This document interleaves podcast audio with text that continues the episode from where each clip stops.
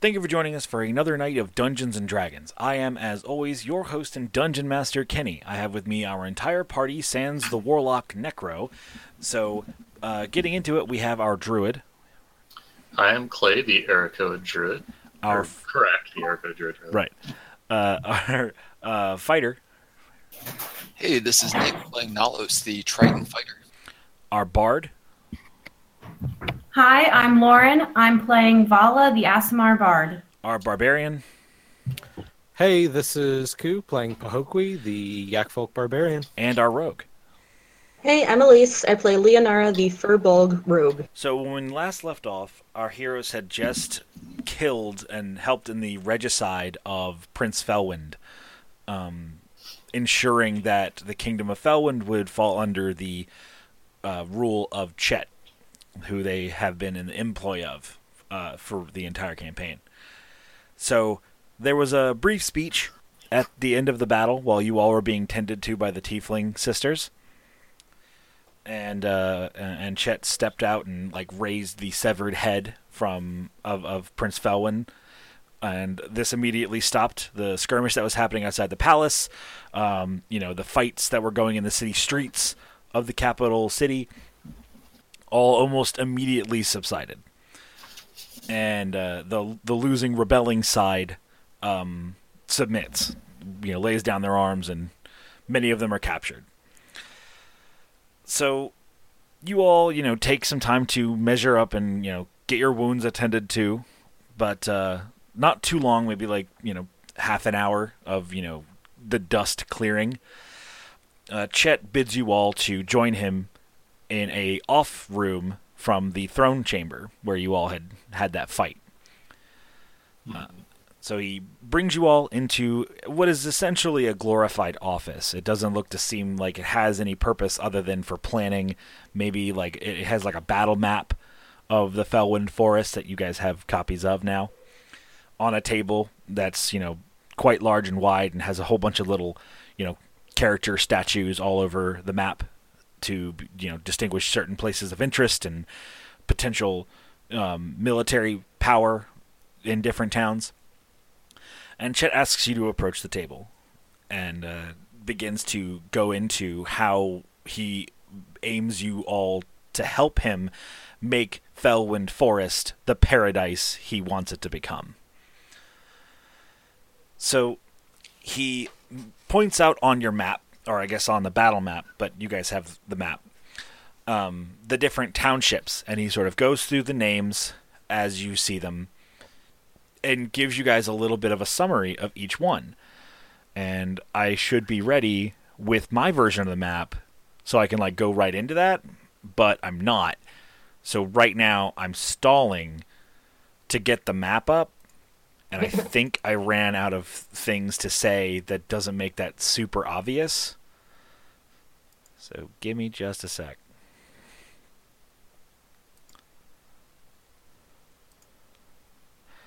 Brilliant. Okay.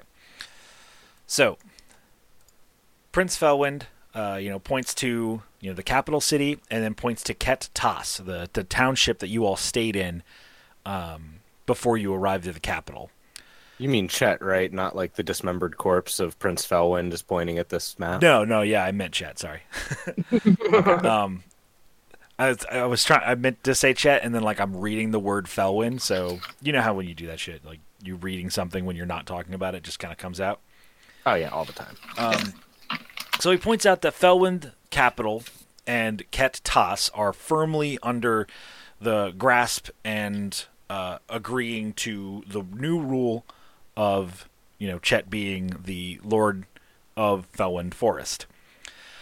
However, outside of that, all of the port towns, all of the sort of uh, other towns are not in active rebel or anything like that, especially not after the news of Prince Felwyn's death gets out, at which point there are no legitimate heirs to take the throne, in which case he can spin the laws of the land to dictate that it would have fallen upon his shoulders anyway. Do I need to be worried, like, for my safety because I was the one that killed him?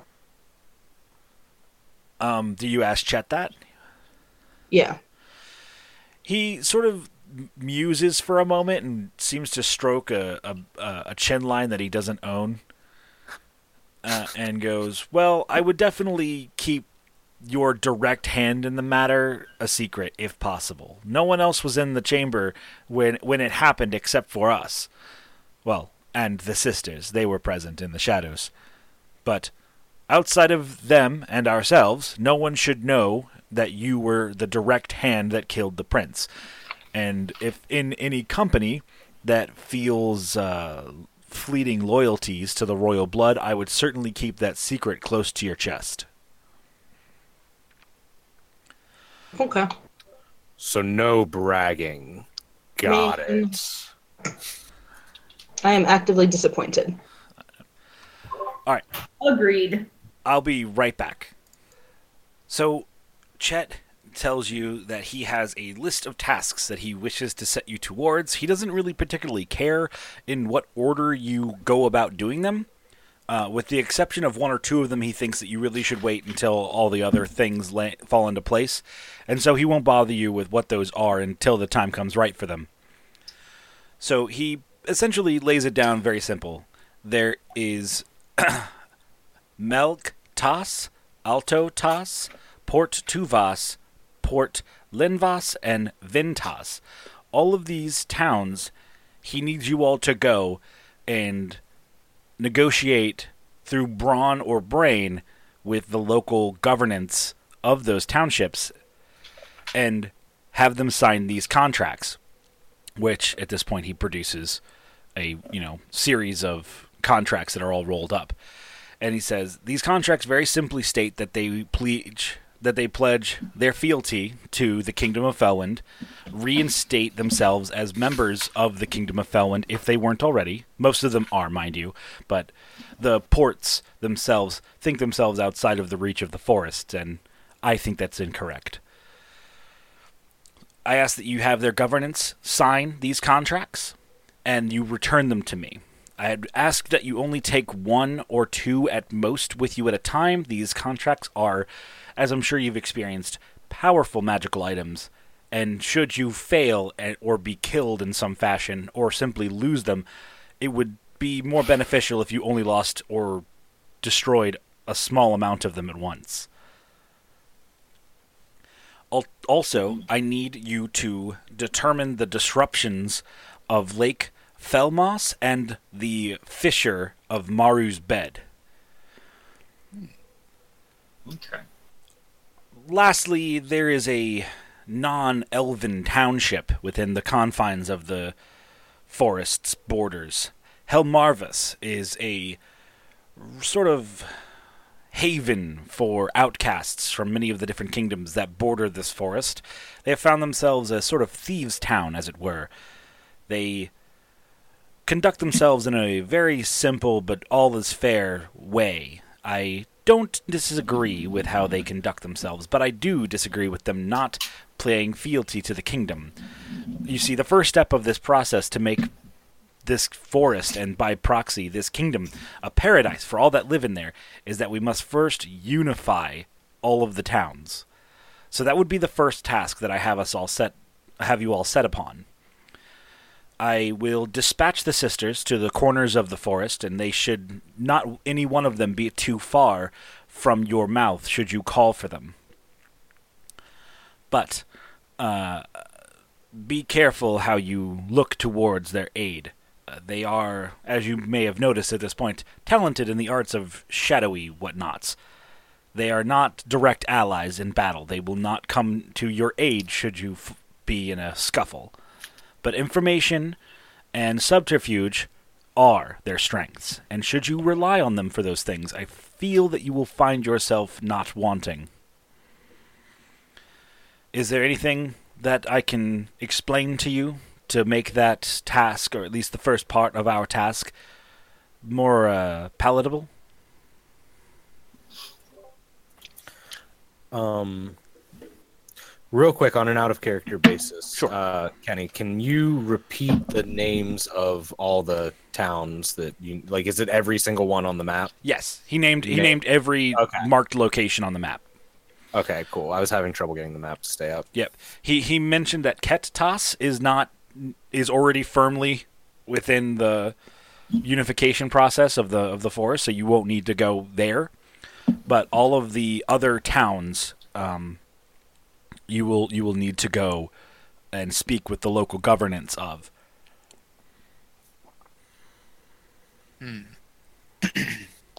Okay. Thank you. Is um is the capital on this map?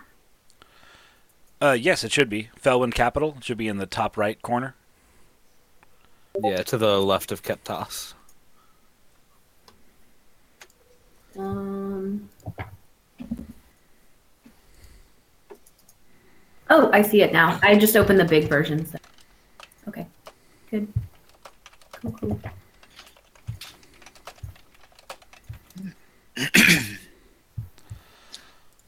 That uh, that all seems pretty straightforward to me.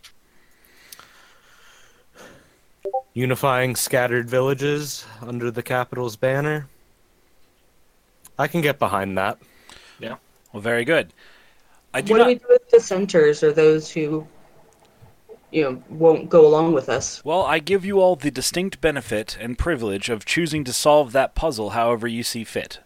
Again, the sisters will be at your beck and call to assist you with some with some things that may be out of your reach, but uh, and there are there are of course uh, there is a quartermaster in the capital that will gladly outfit you with your uh, basic needs, such as extra ammunition for your bow or whatever. Uh, should you need your weapons tended to, your armor mended, those those services will gladly be applicable to you here. There is a blacksmith that I could let you set him to a task, and you know, should you be out for a certain amount of time, I'm sure he could complete even more daunting tasks while you are between missions. But uh, please, out, outside of the the faculties and resources that I have available for you within the capital, uh, I, I let you do your tasks however you see fit. If you feel that you have to break a few fingers to get the governance of the town to sign, then so be it. If they will be entirely persuaded with word alone, then so be it. If they need you to go run an errand for them, like fresh salted meat, I don't know what these people need. That's why I want them to be a part of the fold, so I do know what they need, so I can provide for them. Does uh, does most of the forest know about your uh, lack of being alive condition? I would definitely keep that tight to the chest. If someone brings it up, then certainly converse with them on the fact that I am indeed an undead, although it is a somewhat recent development in my unlife, as it were, so I would be surprised if that secret has gotten too far. Okay.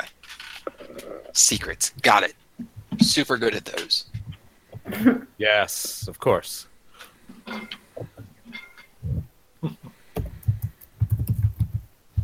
Well, Right. And uh, I assume you have already begun keeping up your part of our bargain. Well, that is indeed quite the question, is it not, Pahokwi? The one who stomps strong, the one who travels far, the one who fells all that stands before him, yes? Yes, that uh, that does sound like me. Well, I suppose I should offer this small token of my appreciation to begin your what's the proper word? Legacy of renown. And from that, from a fold of his robe, he produces a small brass statuette that has a remarkable likeliness to Pahokwi. It's about I, uh, a four-inch tall statuette, and he produces it and hands it to you. I uh, look at it, look it over. What do you think? Do you- Fantastic craftsmanship. Well, perhaps so, but I ask, do you feel like your essence is captured within this portrayal of yourself? You see several places in the world of some note, including and not limited to the art district of the great city Yal, is having has commissioned from us our our uh, well crafter artisans 12 foot tall versions of these statuettes that they'd like to display.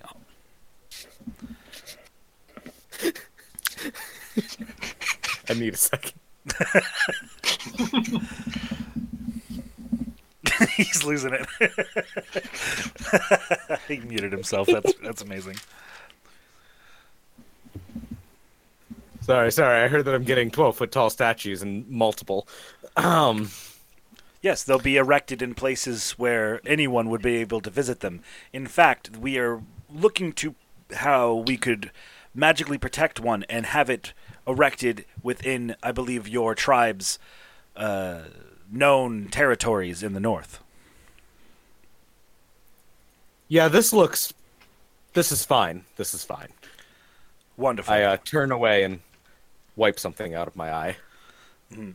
Please keep the small manufactured statuette for yourself. There is no reason for you not to have a copy of yourself for yourself.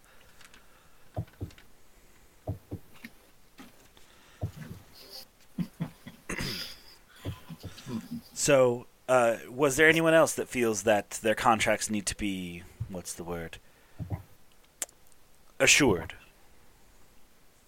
Um, I kept faith. Um, you know, I, I, uh, I came to your aid. I, I would certainly like my uh, my contract uh, fulfilled. You bring up a valid point, and for you I will not dare ignore. And I would point out further that it is not a single one of you in my presence that I wish to ignore. All of you will be receiving what you have requested of me, for even though some of you deviated from the path that I set before you, I believe whatever slaps on the wrist that were given by breaking said contracts, they have been forgotten, put to the past. You have come to me in a time of great need, and I feel that you will each be absolutely instrumental in the unification of this forest. And for that, I feel there is no price too large. So, I believe I promised you legacy. Is that correct? Uh, you did, sir. And I feel that having it known throughout the lands, not only your visage, but some of the townships on your path here have become to know you. Is that correct? They have, sir. And not Uh, only, go ahead. I have uh, been. I have found uh, the the towns of um, Lizard and uh, Crow most welcoming. As well you would. In fact, allow me to prove my point. Please, join me to this side of the chamber, to which he pulls back a curtain to reveal a large, uh, crystalled mirror, almost. It, it's hard to see you yourself. Your image is fractured like the different angles of crystal, but it's clearly some sort of uh, mirror. He sort of wipes his hand across it, uh, and the crystal ridges smoothen out to make a proper mirror. And you see, from a bird's eye view, a a a active like in real time uh, view of the tribe of yak folk. Mm-hmm. and you see several of them te- and you can hear them. You can hear their voices. They're telling the story of how they were blessed by the the the, the holy path of the child of light and how when at request was eager and and in, in bathing us in not only her radiance but her soothing song that brought strong warriors to tears and humbled even the mightiest of chieftains. You can they're telling your story. You are being remembered by the people you've seen. And this this continues like in several sessions of maybe 15 20 seconds. The the lizard folk uh, one of them you, you see it like another view of the rainforest. You can see some of the lizard folk are trying to craft uh, an instrument that mimics your own in in look. Um, you can get another image to one of the inns that you performed in and you can hear uh, a local bard attempting to replicate the song you sang uh, with your own particular twangs and and you know limericks. It's it's a visual representation of you being remembered where you've been. It's pretty cool. Awesome. That is a an inspiring sight. He nods and goes, There's also some representatives from the various colleges that would like to speak with you when you have free time in the capital. They'd like to work with you in crafting a song that is directly inspired by you and would be put put upon the thick songbooks of Yalzar uh, of of the great city Yal's Bard College. Mm. This would ring as quite the honor. Uh, not Yes. everyone gets to write their own song that's kept. Uh, every song in those books is taught to the bards that attend that college, so that's quite the honor.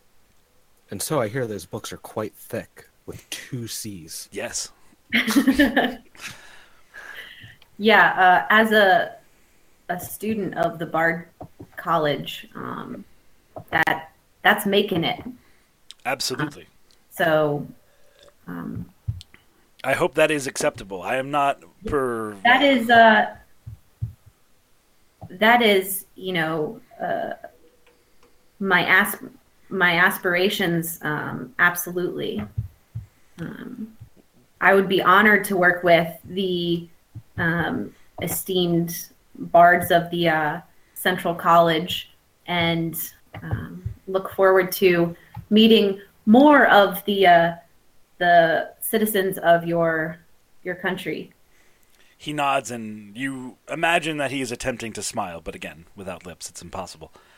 Um, he goes, I must confess within you, I am not terribly familiar with the traditions of your profession, so I actually brought upon people who are, and I was assured that this would be acceptable. I'm glad that you see it the same way. Uh, your efforts are appreciated. He's the goddamn best boy ever. Uh, hey, you guys did him a solid. He's doing it in turn. Um, Did a solid. Like we overthrew, you know, a government. right. you, Yeah, you but like fuck that other guy.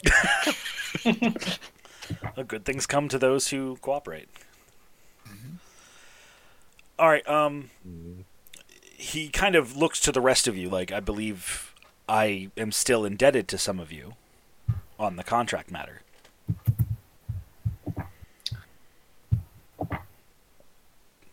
You you did say that if I completed my contract, I would get to at least have a hint on where to go, hoping to find my sister. But uh, I do know that I did in fact fail my contract. I don't know that I deserve it. He sort of turns his head to the side a tick and goes, "You are correct. You did devi. You were one of those who deviated from the path.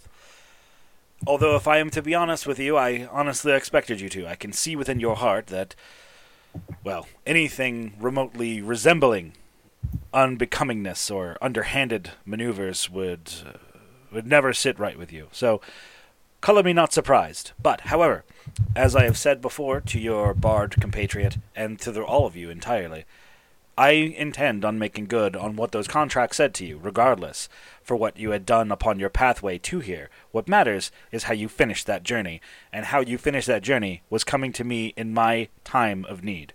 Therefore, I believe I promised you information on your sister, as you've already pointed out. And I have good news for you on that matter. She's a tricky one to find. She clearly doesn't like being tracked, and she knows when she is. But when I last heard, she had recently made contact with some of the locals at the Lake Falmos. Wonderful.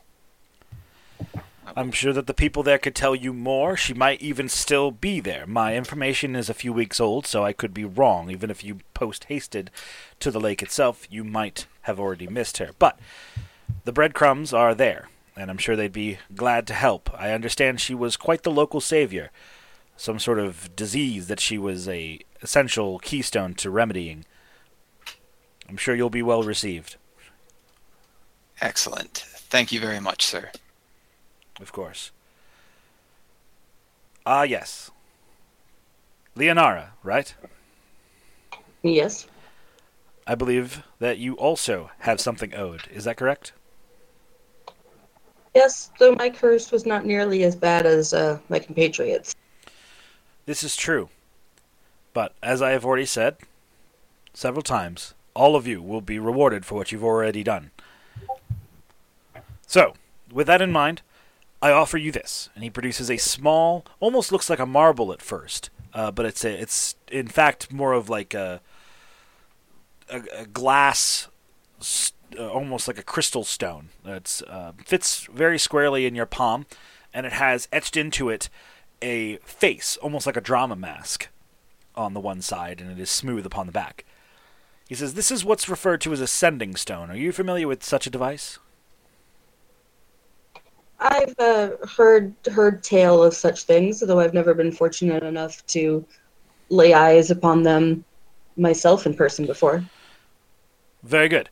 So you're familiar that they serve the basic purpose of communicating between itself and the other partner stone over great distances. The people uh, with an ear and eye shot or earshot can hear what is spoken through the stones. I have dis- dispatched merely an hour ago one of my fastest riders and also most diplomatic. I understand that he has been given directions to find your people within the rainforest to the north, and where, when upon finding them, we'll give this stone to them. And, well, he is more than a rider, I assure you. He is a talented warrior and medicine man. He has been sent to be of whatever aid your people possibly require until you are able to return to them.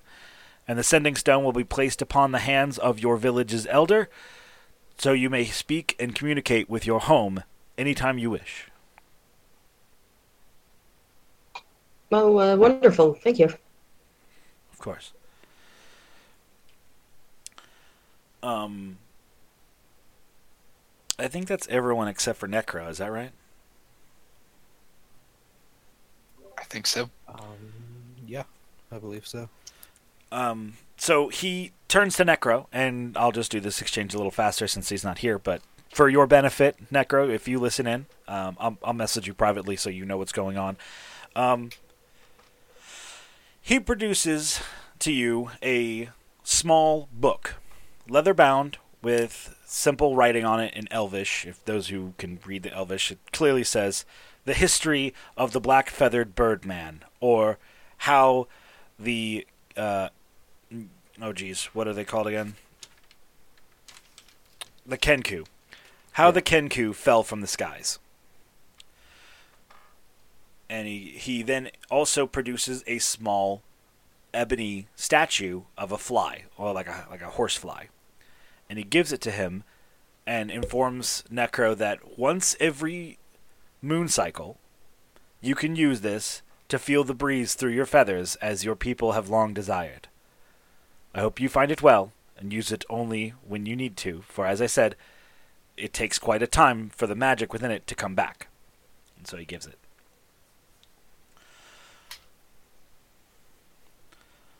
Um, and he goes, Well, with that, I believe I must take myself to more, well, what I suppose, regal matters that have suddenly come upon my plate.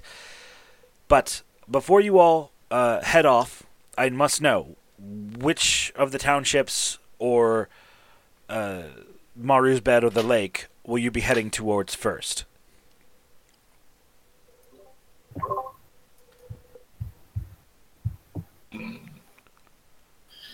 Well, Personally, um, I look over at Nalos and then back at the map. I think we should head to the lake first. If we have a else is okay chance with that. To, I, if we have a chance to get a hit on your sister while we while the news is fresh, then we should take it while also handling our task there. Mm-hmm. It's also fairly close, so I'm definitely down with that. Yeah, sounds good with me. all right, To the you all ready to go for a swim? Chet goes, excellent, and he, you know, selects a contract from the p- pile of contracts that he has and extends it to the group, and he goes, "You must go there, find out who the leader of the the lake side town is, and have them sign this. When it is signed, you know no, no longer need to worry about the safety of the contract. It will be secure." Uh, when you're complete with your task, please return to the capital. If I am available, I will gladly direct you upon your next task. However, if I am not, one of the sisters will certainly be in my place and will be glad to assist you. Before you leave, I ask that you check by the provisioner. I ask that you check by the quartermaster and the blacksmith and apothecary. All may wish to see you, or at the very least, may be able to offer you some things to lighten the burden of your task as you set out. Also, bef- last thing, uh, and then I must go. Uh, the the stable is just outside of the palace walls on the eastern side.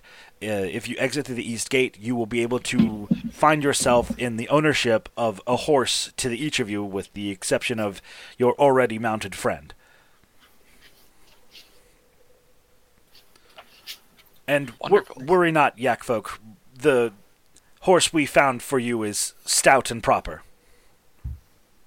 Glad to hear it. I'd hate to crush one of your horses. Uh, So- thank you. That will help us in uh, getting around. Well, you doing your task effectively and efficiently is paramount, so anything I can do to help. Well, if you have no further questions, I again must be away. Okay. All right. Did Sounds anybody take the contract from him? Uh, Who wants Uh, to be in charge of that? Um, I'll take it. All right. Okay. Okay.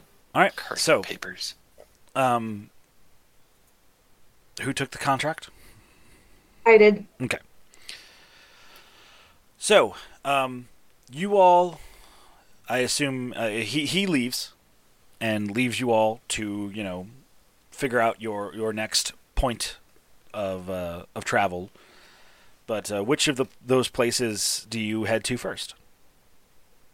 Uh, what is If- it? You said the quartermaster, apothecary. A provisioner and the blacksmith, and then naturally you'll want to hit the stables on your way out.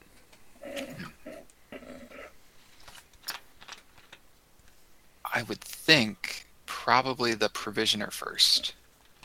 Yeah. Okay. Yeah. Yeah.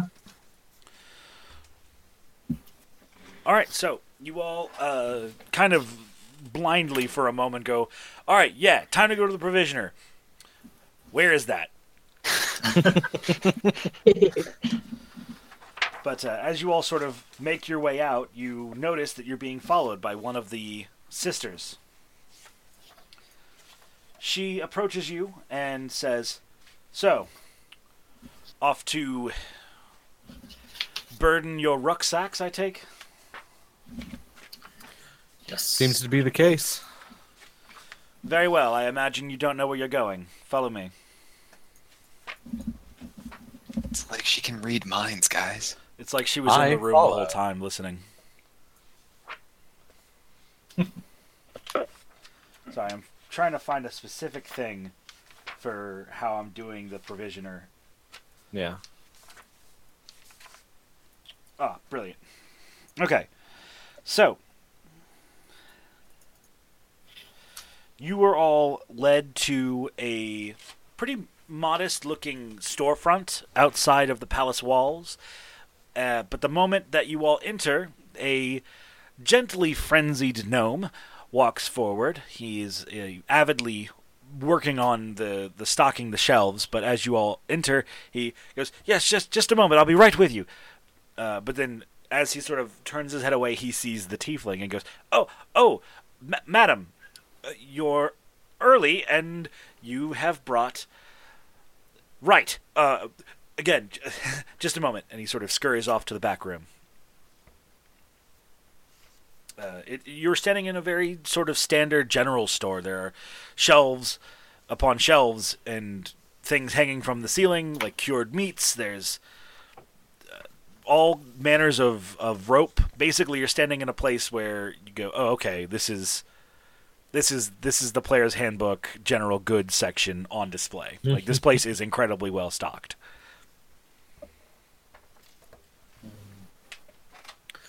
Okay.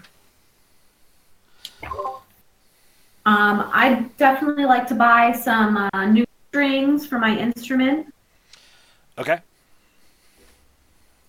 Um. Yeah.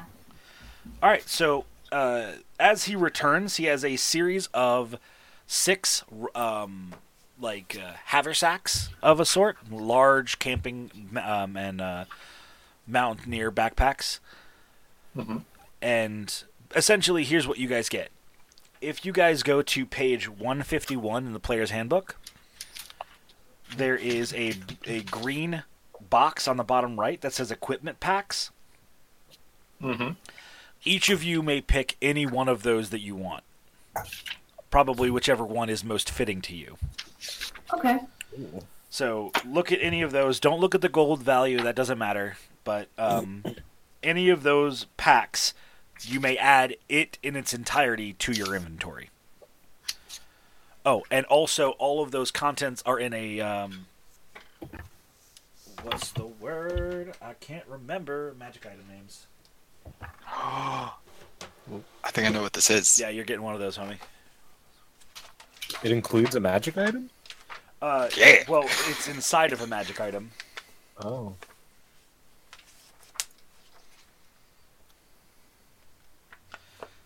Um, Shit, it's got a person's name like before it. yeah, Uh, it's it's like Hedvard's haversack or some shit. yeah. Yeah. So each of you receive a Heward's handy haversack, which is a rare, wondrous item. It's a backpack that has a central pouch and two side pouches, each of which is an extra extra dimensional space. Each side pouch can hold up to 20 pounds of material, not to exceed two volumes of cubic feet, or a volume of two cubic feet. The large central pouch can hold up to 8 cubic feet or 80 pounds of material. It always weighs 5 pounds, regardless of its contents. Placing an, an item inside the haversack follows the normal rules for interacting with objects. Retrieving an item from the haversack requires you to use an action. When you reach into the haversack for a specific item, the item is always on top, no matter what. Um, if it is overloaded, if a sharp object pierces or tears it, the haversack ruptures and is destroyed. If the haversack is destroyed, its contents are lost forever, although the artifact always turns up again somewhere.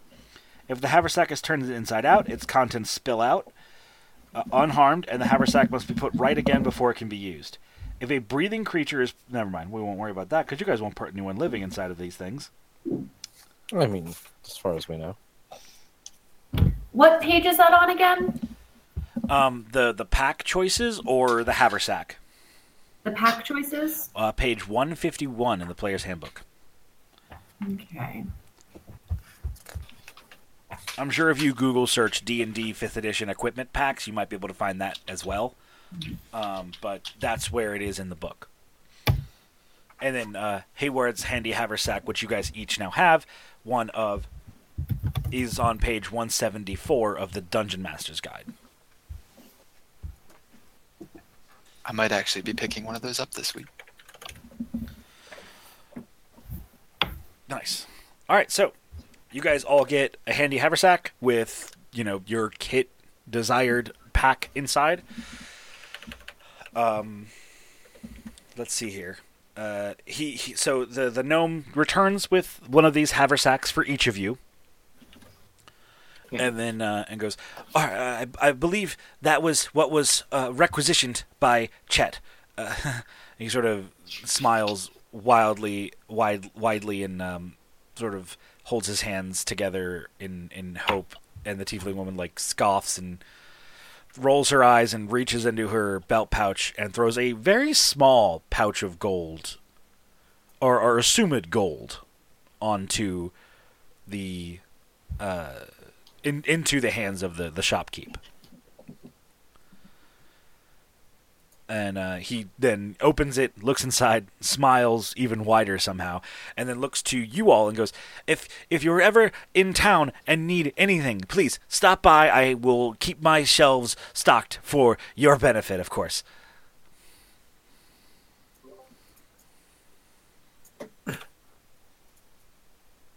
All right. Thank you.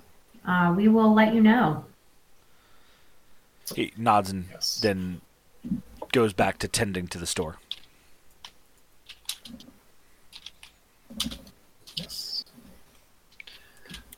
Do Do you guys want anything else, or should we head to the next uh, location? I'm pretty well stocked up on things. Well, I have Yeah, I'm ready to go. I have everything I need. All right, where should we go next? Apothecary, I want some potions. All right, apothecary. Yeah, it's been a while. Potions are actually on my list that. too. Potions. Potions may fly. um, These stairs go up. Oh my god, do they? so, so the tiefling uh, woman leads you all out of uh, there and to another part of town, uh, not terribly far away.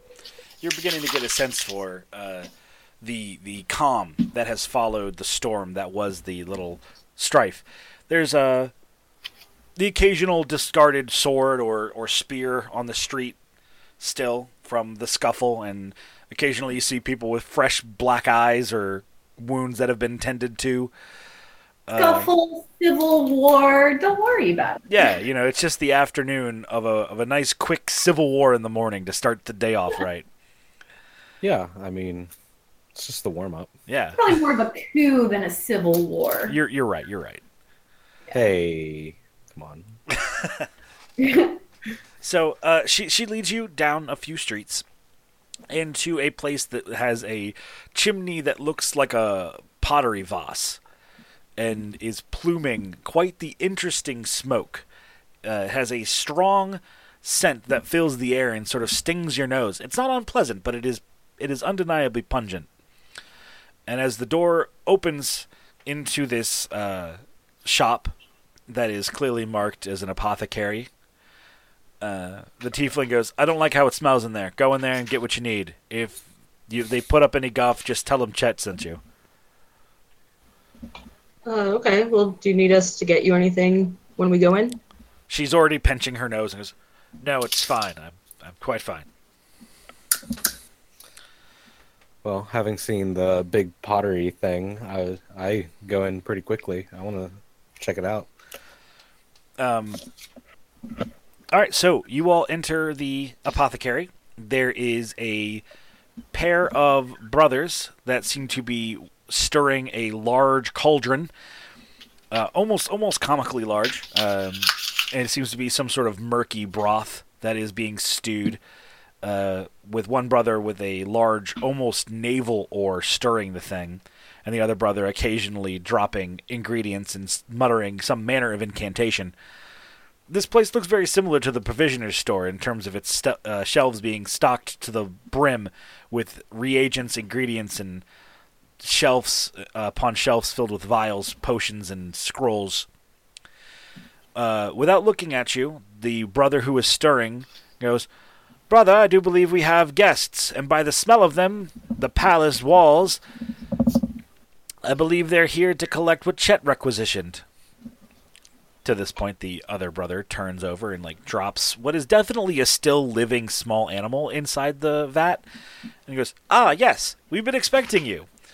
At this point you can see that there's something gently off about the way these two men's facial structures are put together. It could be they've been disfigured by acid or something of that nature but it's just their faces don't look quite correct even though they're outside of that normal looking humans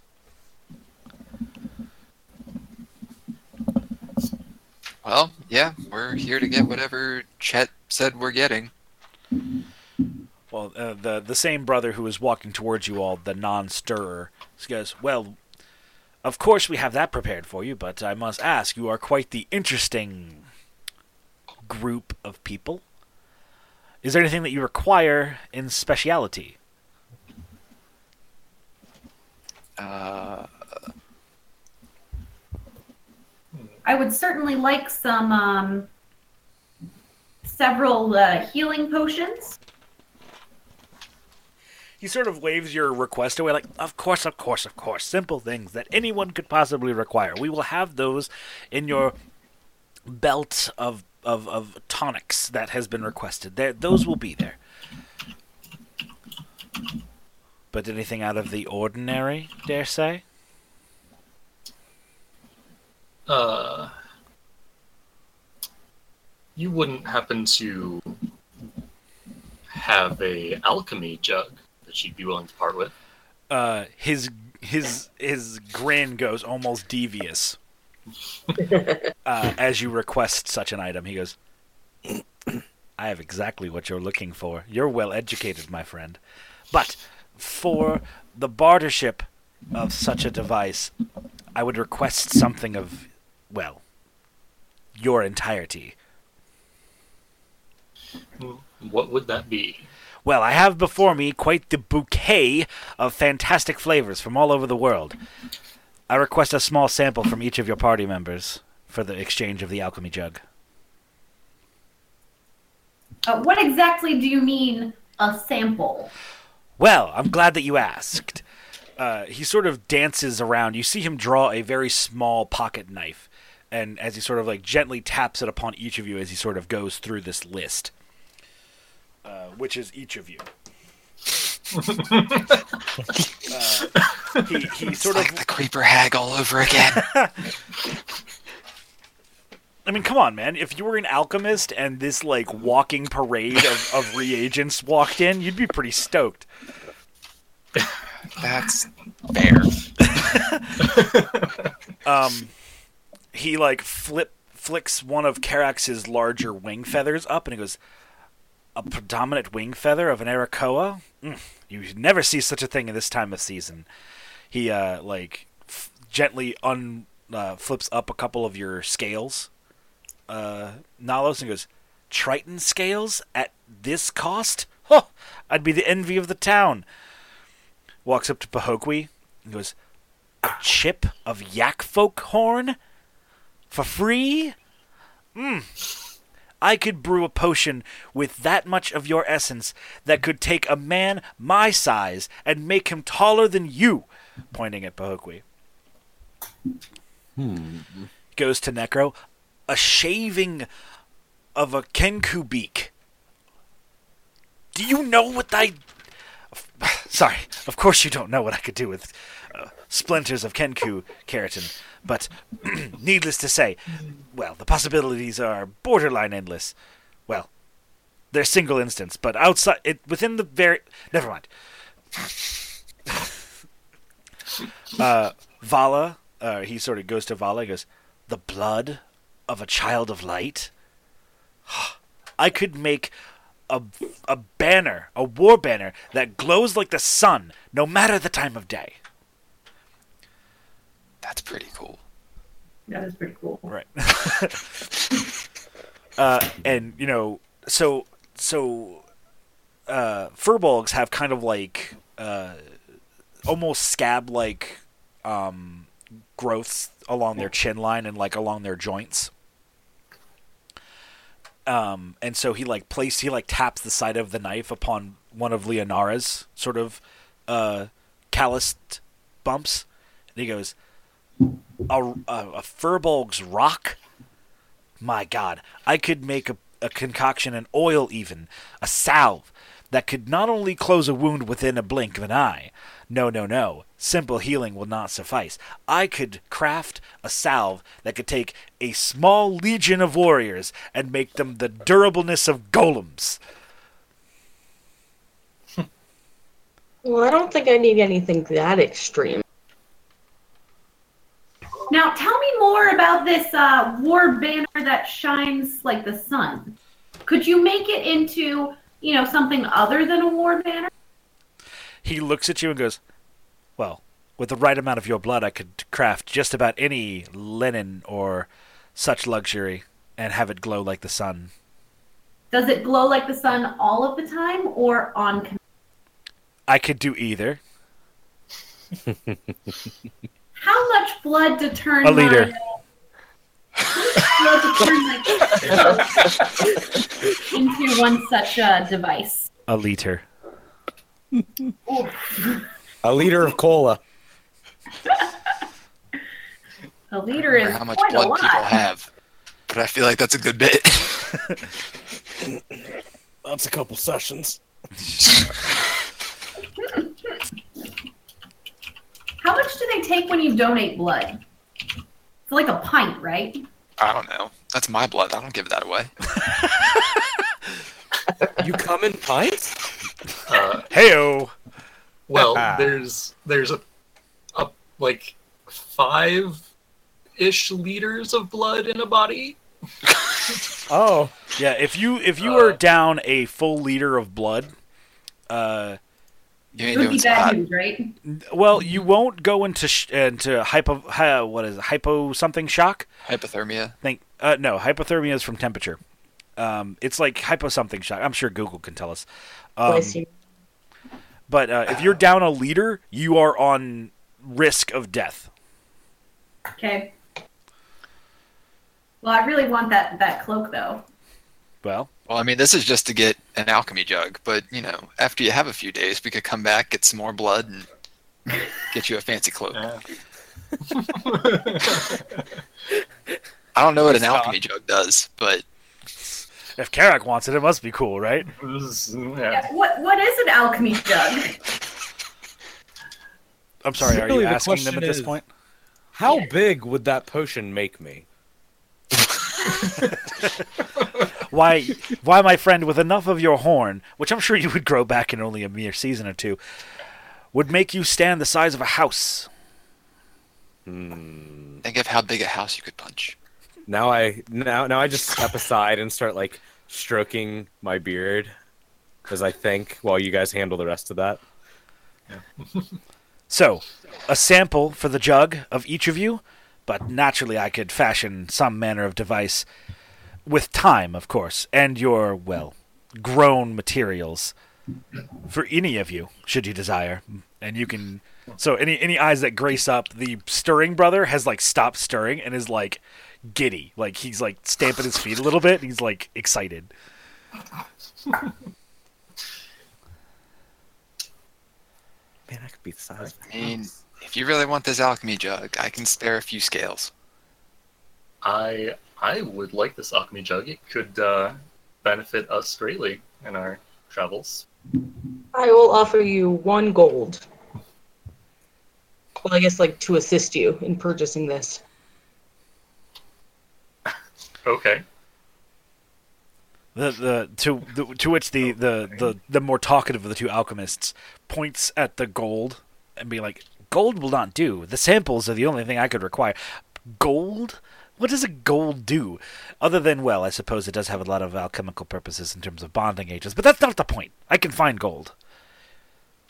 You all in my parlor at once? Come now, the opportunities must blind you. I uh I will um consent to a sample, not a liter of blood, but uh I would want it uh, want uh great assurance that it would not be used um for any harm to my person. As Oh. I'm sure you know, blood um can bring um when used by experts as yourself can be used to uh harm the uh the person it came from. He nods and goes, Of course, of course, of course. If anything came to harm upon any of your heads at my wrist in doing, or my brother's, Chet would have us all flayed upon the open, and there's no need for that. I can't do experimentation when I'm dead. Chet's not the only one you would have to worry about. Of course, yes, naturally. The size of a house, you say? Yes, a two story one, even.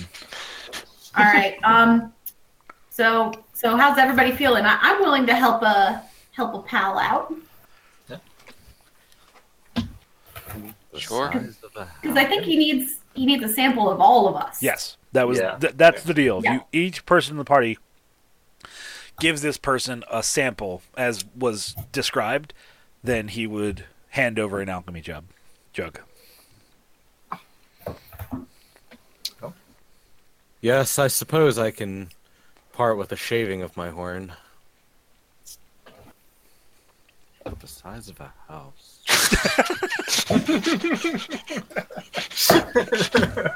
If I just gave you one of my horns, could I get that? yes, absolutely. Hell yeah. Do you have a saw? He he he reaches he reaches behind him and produces one. That was weirdly fast, but I'm gonna let that go.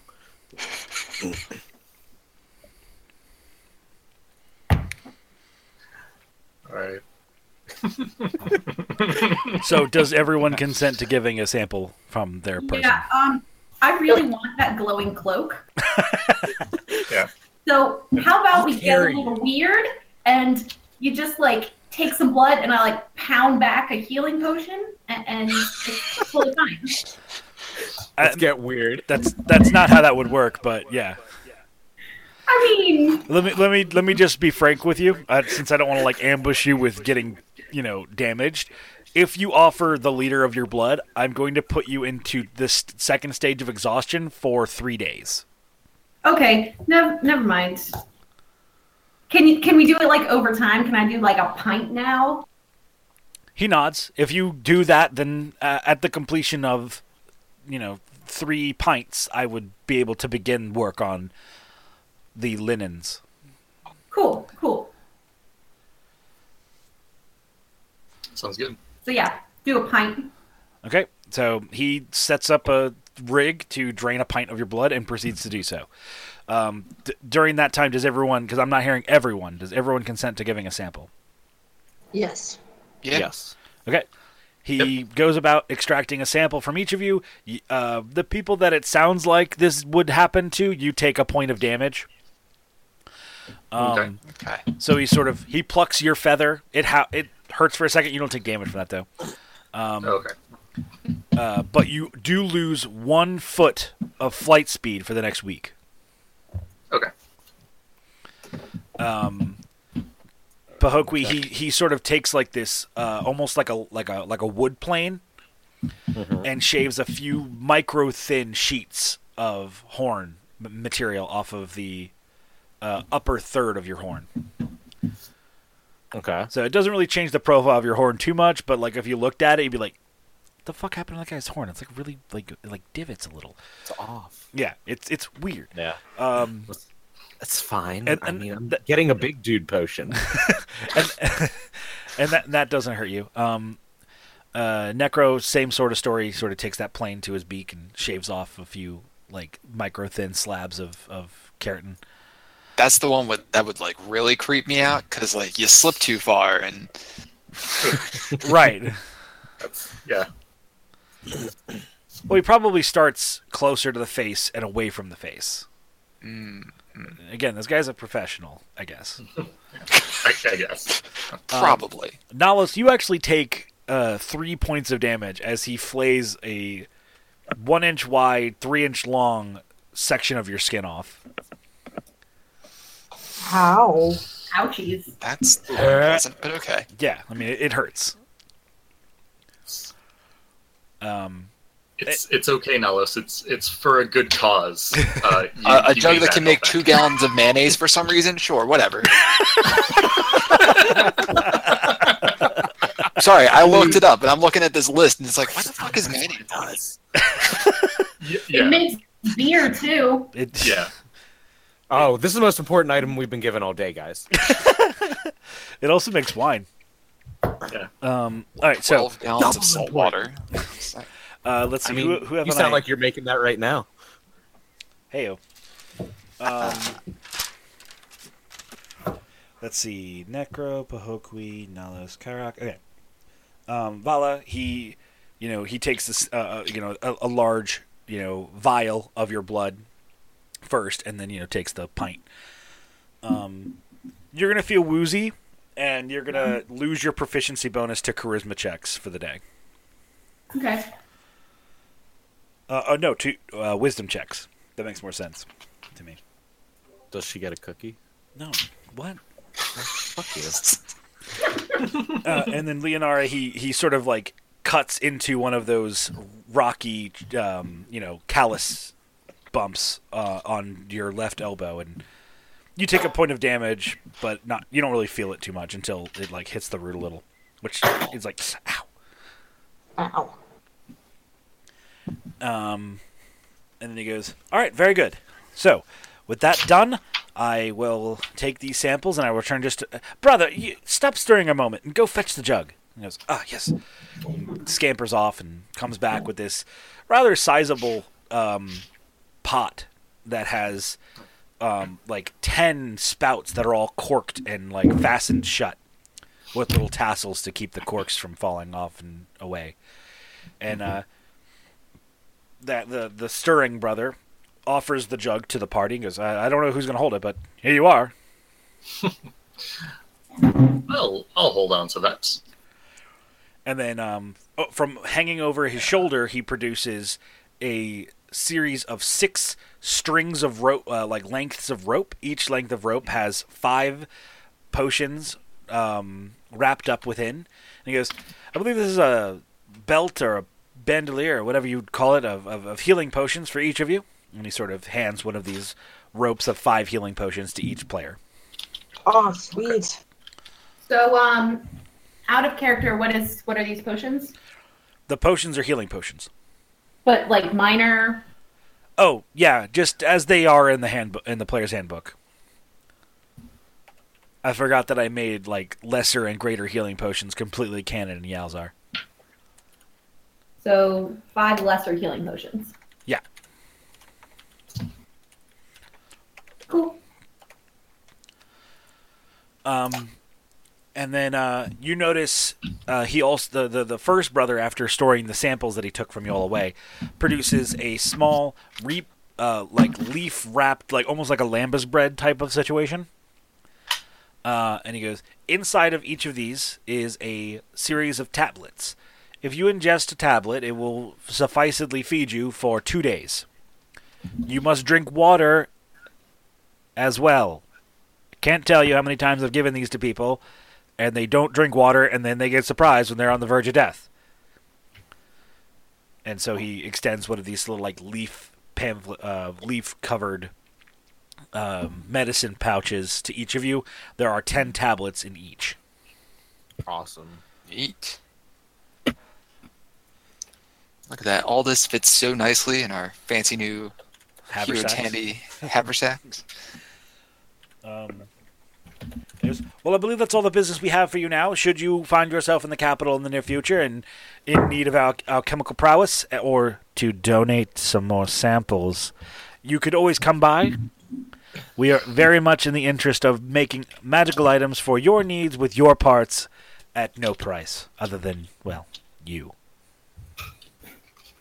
The size of a house. Uh, sorry, d- did you give him the horn? Did you saw Uh, your horn no. off? Uh, let me. I I want to take the saw from him so that I can saw a good chunk of my left horn off for him. All right, give me like a fraction amount of how much of your horn. Um, like equivalent to you know Hellboy's horn. Yeah. how it has the nub Yeah, yeah. left over. Okay, That- so that the, ma- the the vast majority of it then. yeah, like three fourths. Okay. So he takes that and is actively trying to like hold in his excitement. He goes, "Very well. Next time you are in town, I will absolutely make sure that the the concoction you've requested is Oakley. is Think ready how for you." big Chesapeake could get. That's my horn. I'm gonna be the size of a house. Is- I just picture Pahokwi's just gonna start like knocking back this potion every time it wears off. Right. I truly will become the chief of chiefs, at least the largest. They're gonna need a bigger statue. Do you get the Pahokwi's best Pahokwi? All right. All right. So So I'll be right back while you muddle over what you're gonna do next. If that Smith hands me some half plate, I'm gonna fucking die. All right. so we're off to next.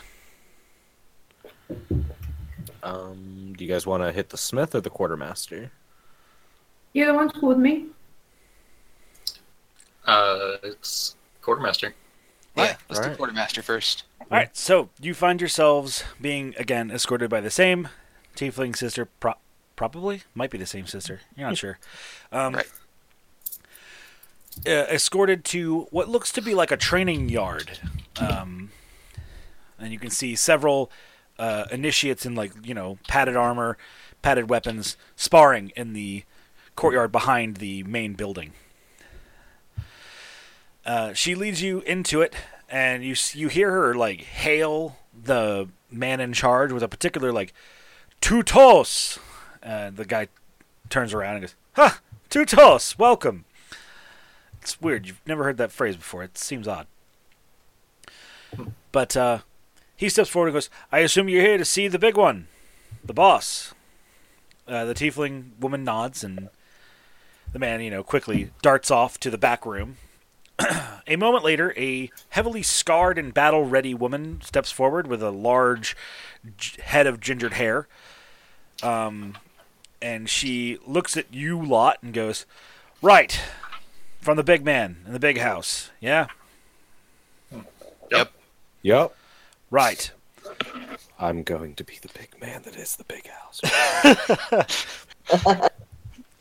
So, I suppose it is something that you're looking for outs- outside of what's previously agreed upon, or are you here s- simply on short and appropriate business? Well, we're here to find out what's been agreed upon. As usual, we are told surprisingly little. Get And used to it, sugar. know Been used to it since Port Clamara. That sounds about right. You came quite the distance to come here. Anyway, doesn't matter. So, I can see you're wearing those big old backpacks on you, so you've already seen some of your, well, I assume you would call them appointments. But, follow me. She sort of points down a corridor uh, out of the main chamber of the room, or the building. I follow. Cool. Yep. She gestures to a series of single rooms. She goes, This is where you may call yourselves home when you're in the capital city. Please, call me Big R.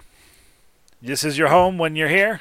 There should be proper locked foot lockers with their keys nesting next to them for you to keep your particular belongings safe, a weapon rack in every room, a properly well made bed, and anything that you could probably need on shorthand. There's plenty of willing and able initiates that would love to be at your beck and call. You have to understand, you're all quite the uh, people to know in the town as of now. Yes, I imagine so.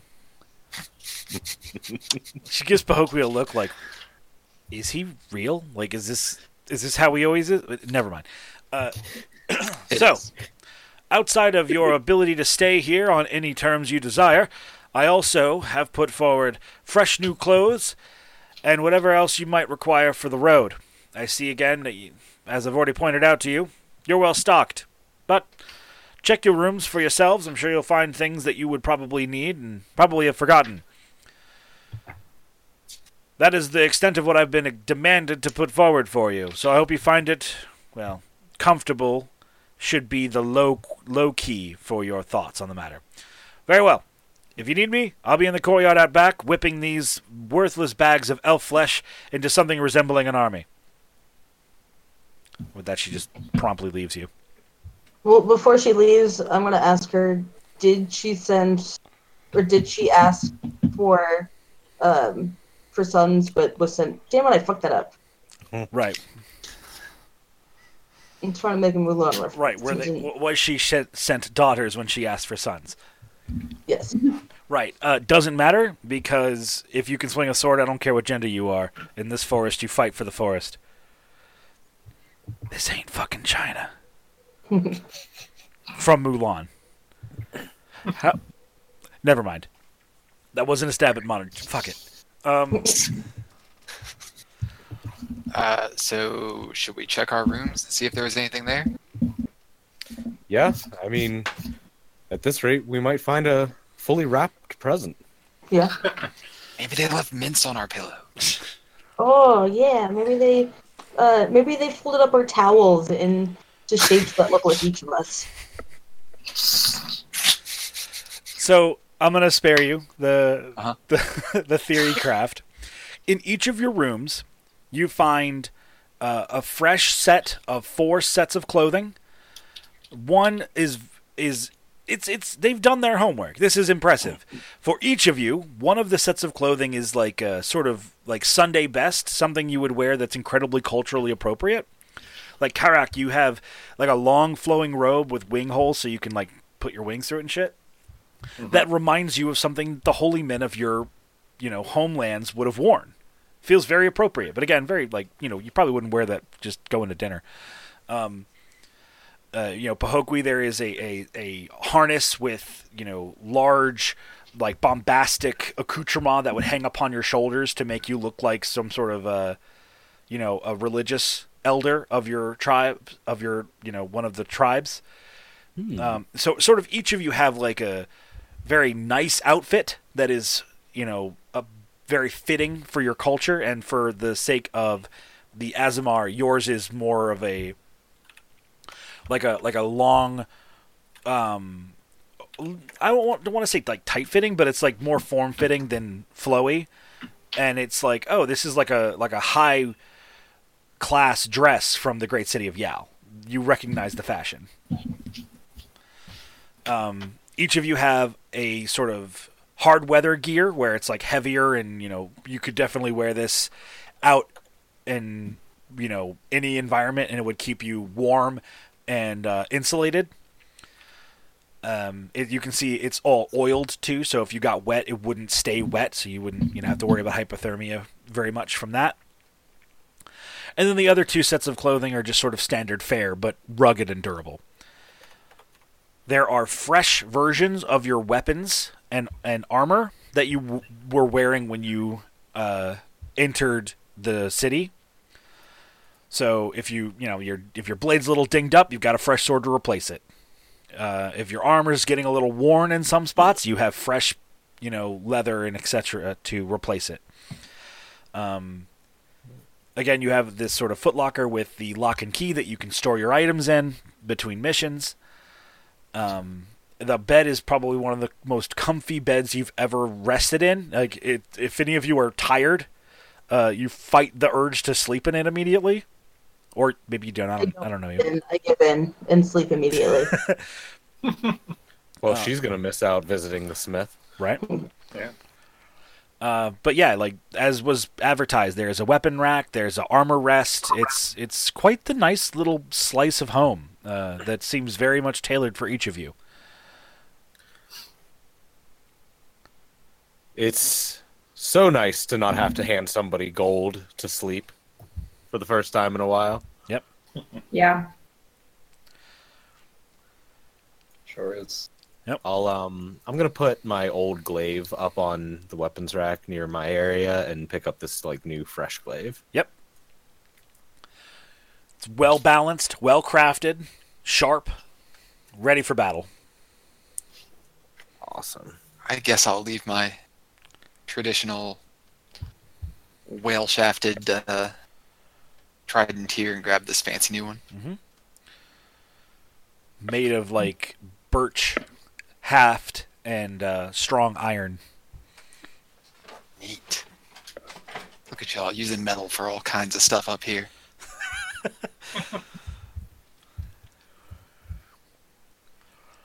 All right, so basically, if any of you guys have ammunitions, those have been replenished. Um, refresh any of your weapons or armor that you care to, and it's a place for you to rest your head. So, Cool. to the blacksmith. yeah. Blacksmith. All Looks like it. So, you all are, are again escorted by one of the Tiefling sisters, probably the same one, maybe not, um, to a quite the. I mean, it's it's within back within the palace walls. It's this is not just a blacksmith stop, sh- um, shop. This is this is an armory with active forge and m- several people at work, um, hammering metal uh, and quenching it as you all approach, a uh, stouter than normal, but uh, still very much a high elf uh, man approaches you and goes, "Ah, yes, we've been expecting you. Uh, we were cur- asked to ready your rooms at the quartermasters with uh, replacements for your armors and armaments. Is uh, I hope you all found that quite well." Yes. I uh, give my glaive a little flick on the metal, like most satisfactory. Lovely. I recognize our, our handiwork anywhere. I'm glad that you find it to your uh, quality of expectation. So, uh, I have been informed by Chet that you all to have any need of any kind whatsoever, uh, come our way with those requests, and we will do our best in your times abroad to manufacture what it is that you require. Unless it's, of course, short order and something simple, we could craft it within a day.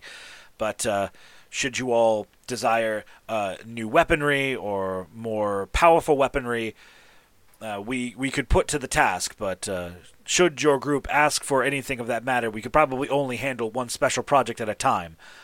Uh, is there anything simple that any of you might require? Armor, shields, whatnot. Do you have any studded leather in stock? Naturally.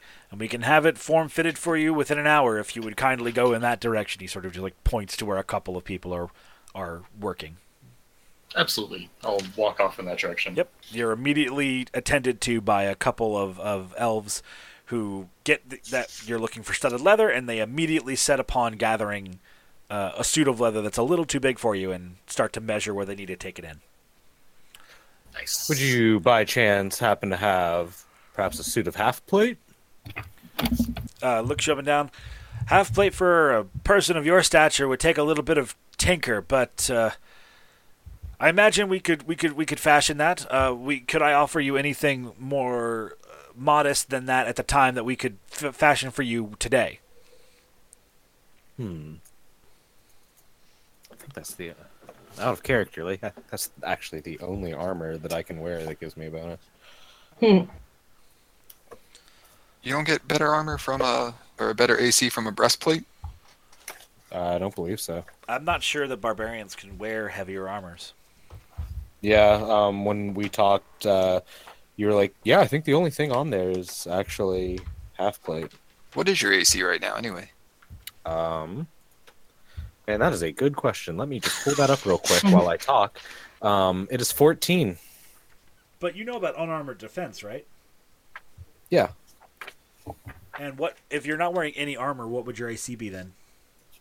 Hold on. Ten plus Dex plus Constitution modifiers. Ten plus Dex plus Constitution modifier. Yeah. Mm-hmm. Um. Oh wow, it would be um, seventeen. Well, you might want to just not wear armor, dude. Yeah, I'm just gonna. You know, cancel that order. The blacksmith nods. and goes, Uh, na- naturally, of course. Yeah, my uh, my AC is now 17 with uh, studded leather.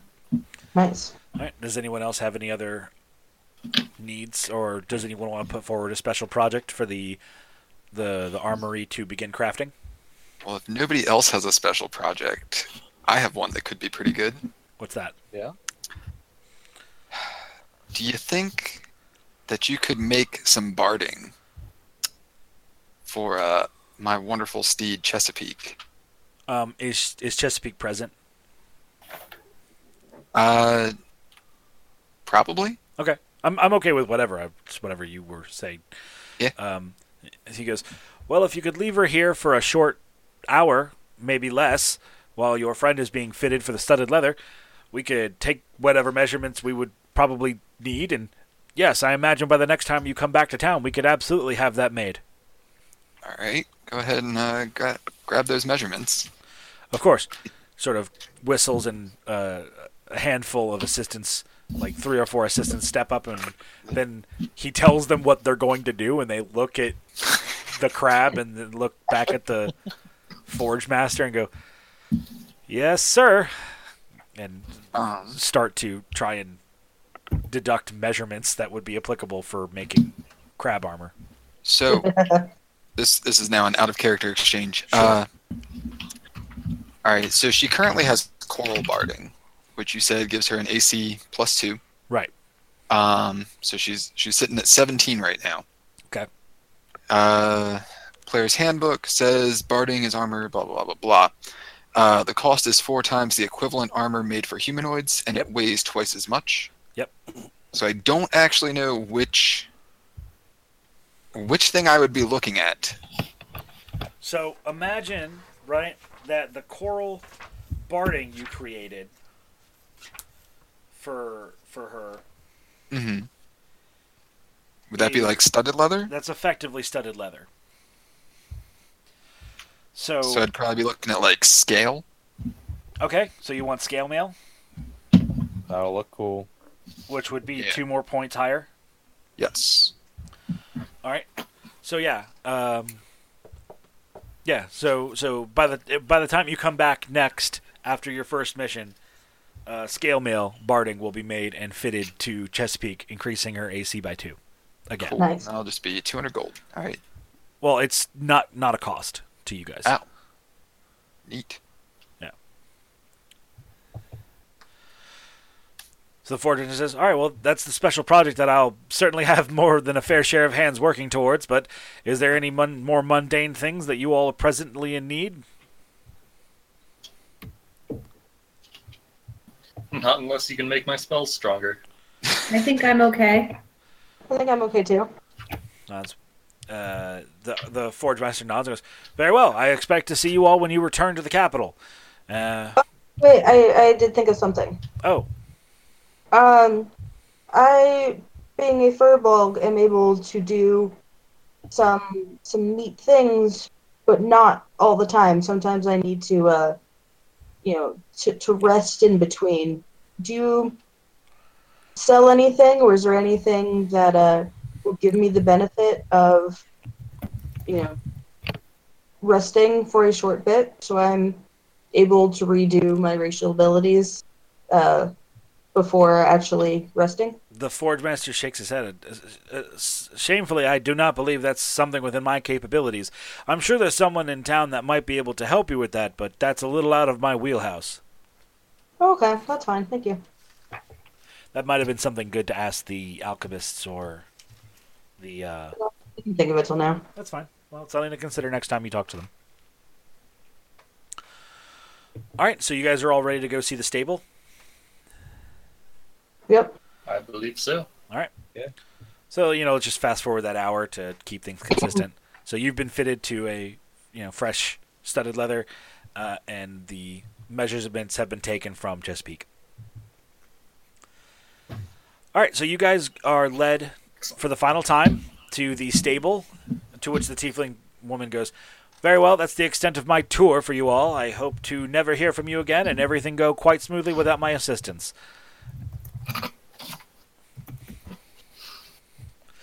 And then she excuses herself. So, Bye. yep. You guys go into the uh, stable. You're met by a middle aged woman who is uh, sort of shucking. Uh, not shucking. She's. um. I was just. She was. She's doing farrier work, is what I'm trying to get at Yeah. as you all enter the stable. Uh, she, you know, relieves the hoof to the ground and steps forward and goes, "Ah, yes. Uh, well, there's only one group of people that matches your description that I'm expecting, so I assume you're here for Chet's work. Yep. Naturally. So cool. Everyone knows us. Well, you're expected in these places. I mean, of course they do, Nalos. We, we don't exactly blend in. Uh, and she goes, "Yes, for the big man." And she opens a a stable, uh, and a a large ram steps forward.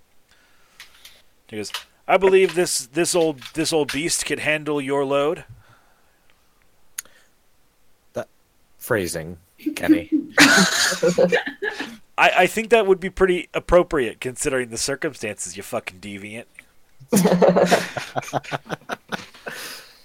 uh, yeah, I think this will do. I, I'll walk up and like give it a pat. Does uh, is it a male or female ram? Male.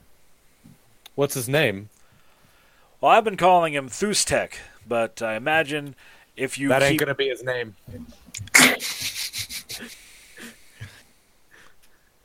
what? I said that ain't gonna be his name. Okay.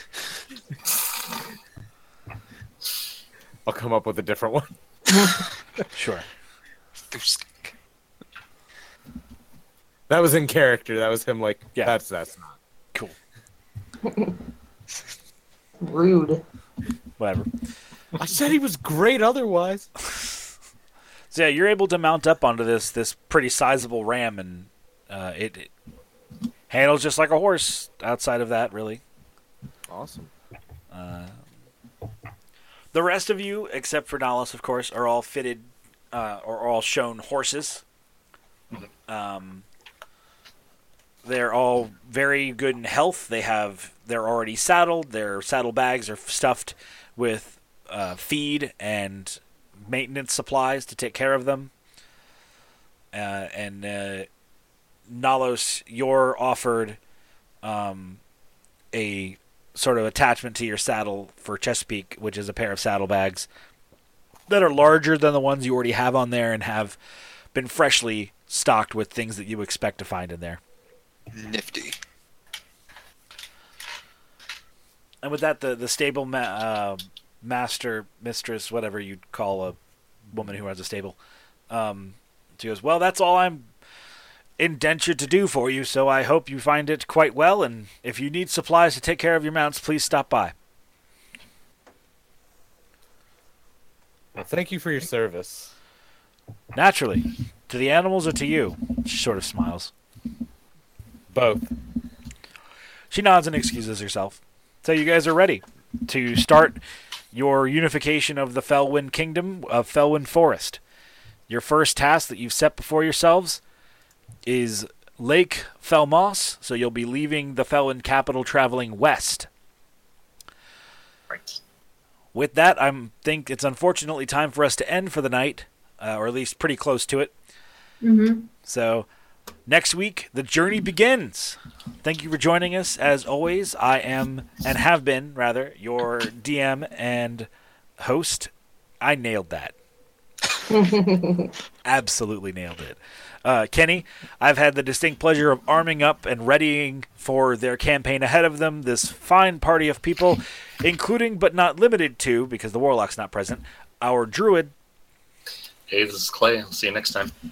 our Rogue, Hey, this is Elise playing Leonara. I will see you next time. our I almost said our Nalos, our fighter, Hey guys, this is Nick. Uh, thanks for listening.